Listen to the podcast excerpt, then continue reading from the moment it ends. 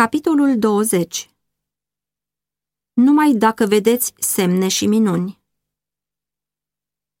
Capitolul acesta se bazează pe cele relatate în Ioan 4, cu 43 la 54. Galileenii care s-au întors de la sărbătoarea Paștelor au adus vestea despre lucrările minunate săvârșite de Isus. Cele spuse de conducătorii de la Ierusalim despre faptele lui îi deschideau calea în Galileea.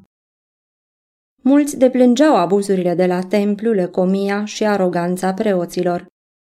Ei sperau că omul acesta care alungase pe conducători ar putea fi liberatorul mult așteptat.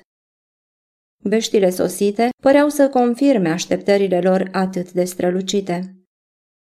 Se spunea că profetul ar fi declarat că el este Mesia. Dar locuitorii din Nazaret nu credeau în el. Pentru motivul acesta, Isus n-a vizitat Nazaretul în drumul său spre Cana. Mântuitorul a spus ucenicilor că un profet nu este onorat în țara lui.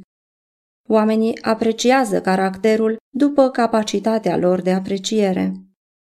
Cei cu vederi strâmte și lumești judecau pe Hristos după nașterea lui umilă, după îmbrăcămintea lui simplă și după munca de toate zilele.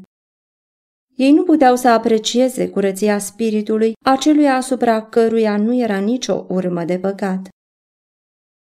Vestea despre revenirea lui Hristos la Cana s-a răspândit prin toată Galileea, dând speranță celor suferinți și nenorociți. În Capernaum, Veștile au ajuns la un nobil iudeu care era ofițer în slujba împăratului. Un fiu al acestui slujbaș era bolnav de o boală care părea să nu aibă leac. Medicii îl sortiseră morții. Atunci când tatăl a auzit de Isus, s-a hotărât să-i ceară ajutor. Copilașul era foarte slăbit și se temeau că nu va trăi până la întoarcerea lui, dar nobilul a socotit că trebuie să prezinte personal cazul. Spera că rugămințile unui părinte aveau să trezească mila marelui medic. Ajungând la Cana, a găsit o mare mulțime în jurul lui Isus. Cu inima nerăbdătoare și-a făcut loc până lângă Mântuitorul. Credința lui a început să tremure când a văzut numai un om îmbrăcat simplu plin de praf și obosit de călătorie. A început să se îndoiască dacă acesta ar putea face lucrul pe care el vroia să îl ceară. Cu toate acestea, a cerut să vorbească cu Isus. I-a povestit pentru ce a venit și a rugat pe Mântuitorul să vină cu el acasă. Dar întristearea lui era mai de mult cunoscută de Isus. Înainte ca acest slujbaș să plece de acasă, Mântuitorul văzuse durerea lui. El mai știa însă că tatăl își pusese în minte anumite condiții ca să creadă în Isus.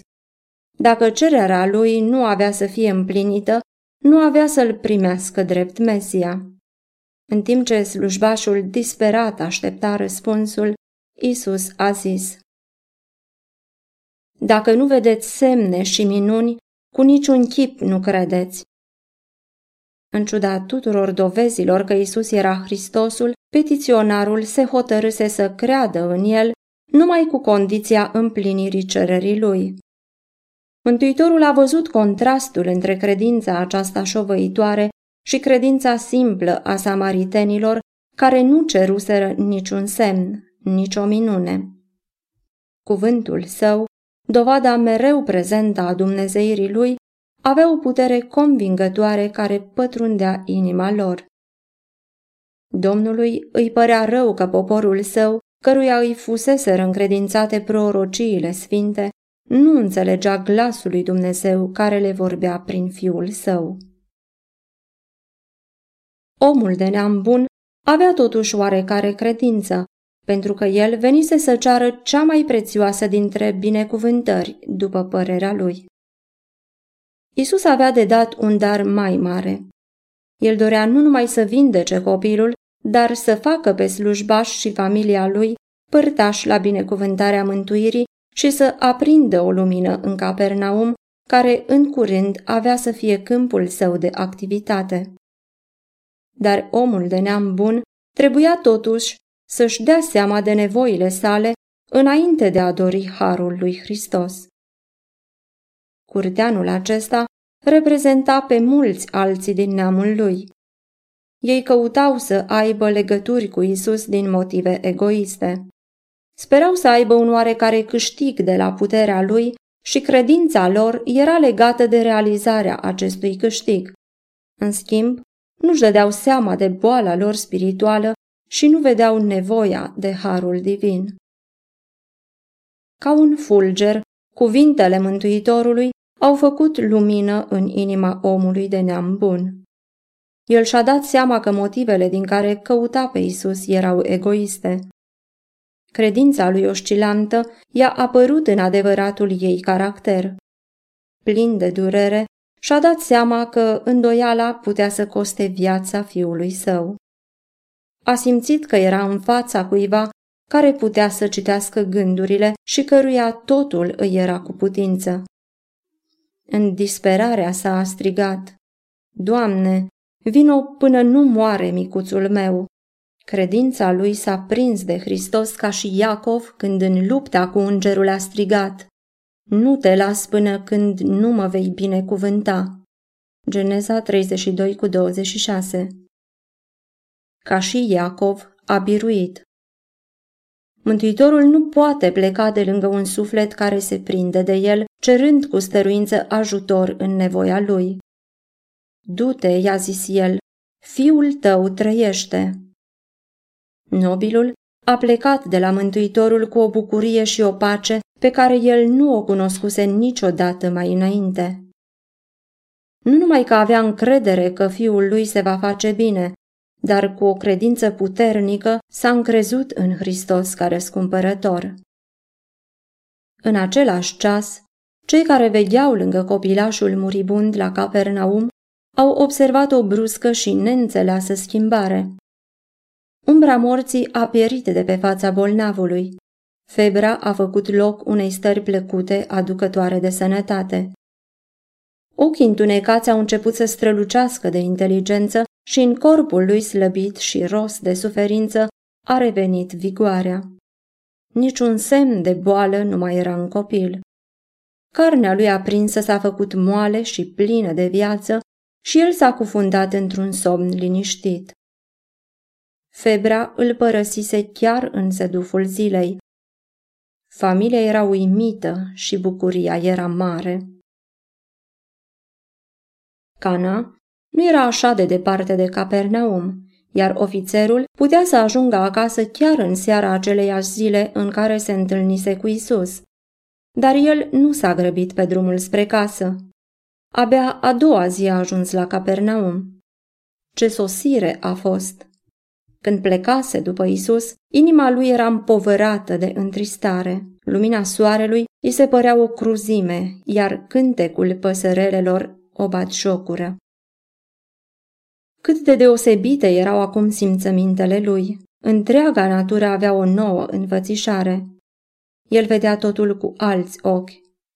Pe când mergea în liniștea zorilor dimineții, îi se părea că toată natura laudă pe Dumnezeu împreună cu el. Când se afla încă departe de casă, slugile i-au ieșit în întâmpinare cu dorința de a-i ușura povara sufletească pe care erau siguri că o simțea. Nu s-a arătat surprins de vestea adusă de ei, dar cu un mare interes pe care ei nu-l înțelegeau, a întrebat la care ceas a început să-i fie mai bine. Ei au răspuns, ieri în ceasul al șaptelea l-au lăsat frigurile. Chiar în clipa când credința tatălui pusese stăpânire pe asigurarea fiul tău trăiește, iubirea dumnezeiască atinsese copilașul muribund. Tatăl a dat fuga să-și vadă fiul. L-a strâns la pieptul său, ca și cum ar fi fost ridicat dintre morți și lăuda fără încetare pe Dumnezeu pentru această vindecare minunată. Omul de neam bun dorea să cunoască mai mult despre Hristos. După ce mai târziu a auzit învățăturile lui, el împreună cu toți ai casei sale au devenit ucenici. Durerea lor a fost ființită spre convertirea întregii familii.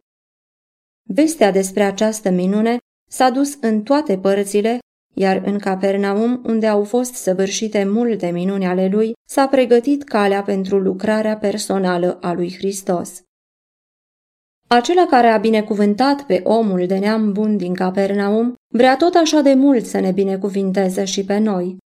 Dar ca și tatăl îndurerat, noi căutăm pe Mântuitorul de multe ori din dorința de a câștiga bunuri pământești. Noi avem încredere în iubirea Lui numai când se împlinesc cererile noastre. Mântuitorul vrea să ne dea binecuvântări mai mari decât acelea pe care le cerem și întârzie cu răspunsul ca să ne poată arăta răutatea din inimă și nevoia cea mare pe care o avem de harul lui. El vrea să renunțăm la egoismul care ne face să-l căutăm. Când mărturisim starea noastră rea și lipsa noastră de putere, trebuie să ne încredem cu totul în iubirea lui. Omul de neam bun voia să vadă împlinirea rugăciunii sale înainte ca să creadă, dar el a trebuit să primească cuvântul lui Isus, că rugăciunea lui era ascultată și binecuvântarea dată. Și noi trebuie să învățăm același lucru. Trebuie să credem nu pentru că vedem sau simțim că Dumnezeu ne ascultă. Trebuie să ne încredem în făgăduințele Lui. Când venim la El în credință, fiecare cerere pătrunde în inima lui Dumnezeu. Când am cerut binecuvântările Lui, Trebuie să credem în același timp că le primim și să-i mulțumim că le-am primit. Apoi să ne vedem de îndatoririle noastre, sigur fiind că binecuvântarea se va da atunci când vom avea mai mare nevoie. Când am învățat să facem lucrul acesta, vom ști că rugăciunile noastre au fost ascultate. Dumnezeu face pentru noi nespus mai mult, potrivit cu bogăția slavei sale și după lucrarea puterii tăriei lui. Efesen, capitolul 3, cu versetul 20 și versetul 16. Capitolul 1, cu 19.